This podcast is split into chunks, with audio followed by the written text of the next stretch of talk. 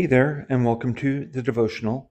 I'm Walter, the dyslexic bilingual hillbilly and pastor of the Rhine River Baptist Church. Today is Friday, June 2nd, 2023, and today we're looking at uh, how Christ was about the Father's business and his teaching to us uh, when he taught us uh, that we are to love our neighbor as ourselves. And we're looking uh, still at Matthew chapter 5 uh, the Sermon on the Mount, we've gotten down to uh, verses uh, 43 to 48. It says this Ye have heard that it hath been said, Thou shalt love thy neighbor and hate thine enemy.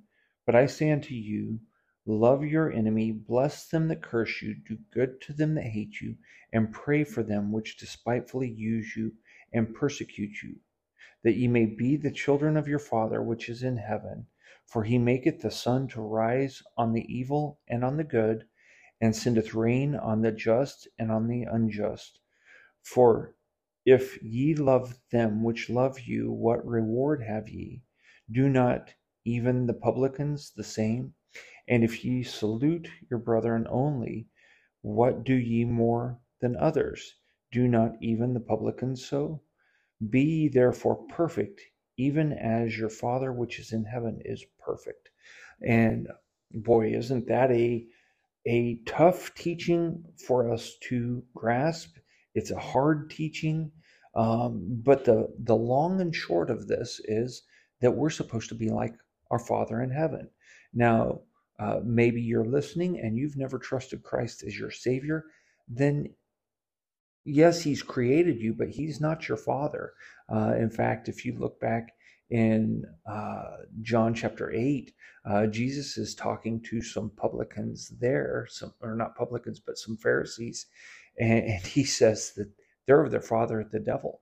And so uh, there are two families, but God wants us, if we're in his family, we are destined to be like him. Uh, in fact, in First John, uh, we're told that uh, when we see him, we'll be like him, for we shall see him as he is. Uh, and I love that verse that we will be like him. Uh, but here he's giving us this command that uh, we are to love our enemies, uh, not just those that are close to us. Uh, we're to love those that hate us, those that persecute us. And the interesting thing as I was starting to study on this one, it seems like the there was rabbinical teaching uh, back in this time that there were some people that they were supposed to hate, um, their enemies in particular. And they would have probably based this off of Deuteronomy chapter uh, 23, verse 6. Um, it, it says to them, Thou shalt not seek their peace nor their prosperity all thy days forever. Uh, so it's talking about people that were heathen. They weren't supposed to seek their peace. They weren't supposed to go after them. Uh, they shouldn't make covenants with them. And, and so uh, the, you could construe that to, well, if I'm not supposed to have peace with them, then they're my enemy and I'm not supposed to uh, do anything with them. Uh, and you could also look at another verse that uh, kind of talks about this, and, and you could take it out of context. But uh, in uh, Psalm chapter uh, 137, verse 9. Now, this is talking about um, the Babylonians. And after they had uh, conquered Jerusalem, they had wiped it out and uh, carried the people away captive. Uh, down in verse 9, it says, Happy shall he be that taketh and dasheth thy little ones against the stones. Now, that seems like a very hard saying there, but it, it, it, seems to me, and maybe I'm completely wrong on this one, but it seems to me that this is just a psalm of this is the person that overthrows Babylon, they will be happy. Uh, they will rejoice when they dash the little ones against the stone there.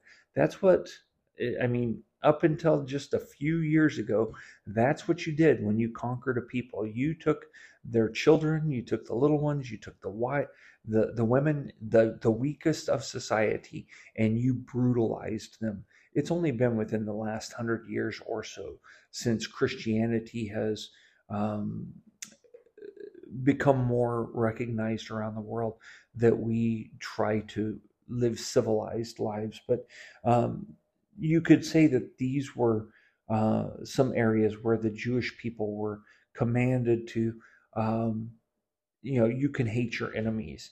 Uh, and even for us as Christians, uh, when you look um, in Second John chapter or verse ten in Second John, there's only one chapter in Second John. So verse ten it says, uh, "If there come unto you, um, if there come any unto you, and bring not this doctrine, receive him not unto your house, neither bid him Godspeed.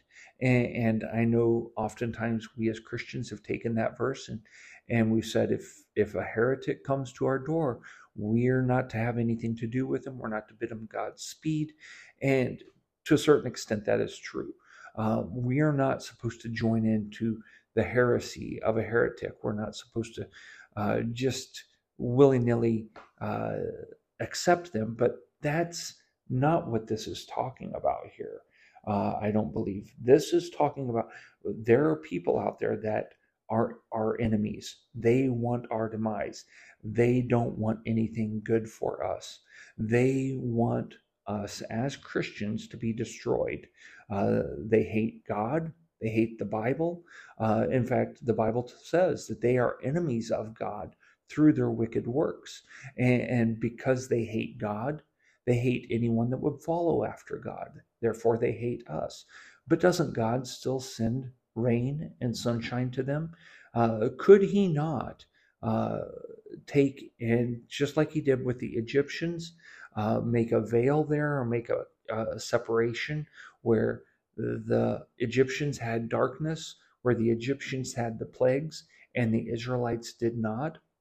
Uh, God could do that uh, to certain people, but that's not how He operates in our day and age. He sends the rain on the just and on the unjust, and He has called us to be like Him, that we're supposed to pray for them, we're supposed to do good to them.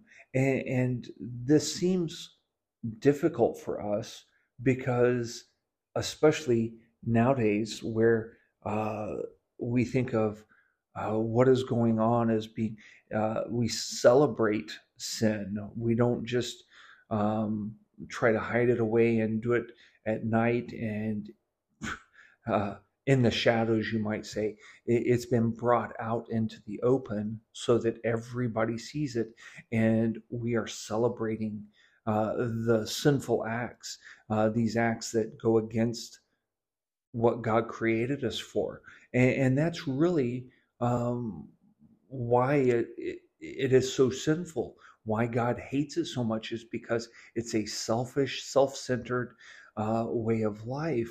Uh, when we lie, when we steal, when we um, do whatever, uh, when we covet, uh, we are being self centered. We're not thinking about the other person. And that's how the world is living nowadays. And it's natural, it's that's the way animals act. It's natural to want the best for you and everyone else be damned. Uh, but that's not what God has called us to. He's called us to a higher calling, and, and we can't do this in and of ourselves. We have to have help. And because Christ lives within us, because the Spirit is in us, we're to walk in the Spirit. And because we're new creatures, uh, that's the only way that we can do what Christ is, is asking us to do here, what he is commanding us to do, uh, because we are new creatures in him.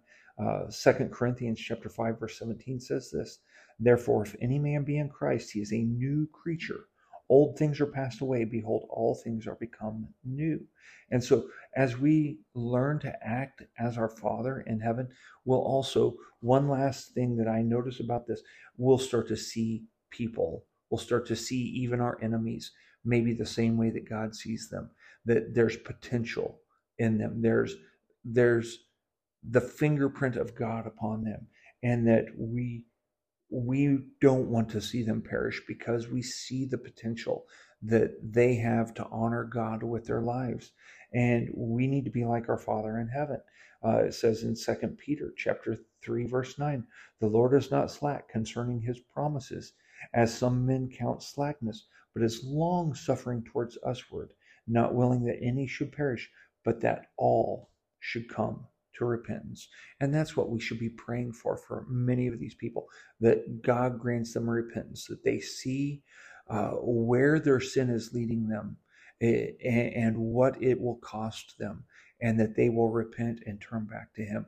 And I think that's a good thing to be praying for, especially in this month of June. So uh, I hope that's a help to you. And I hope that this weekend you'll be looking uh, forward to meeting with God's people and that you'll join in in a congregation somewhere and uh, uh, raise some praises to our King and, and our Father in heaven. So um, until next week, auf Wiederhören.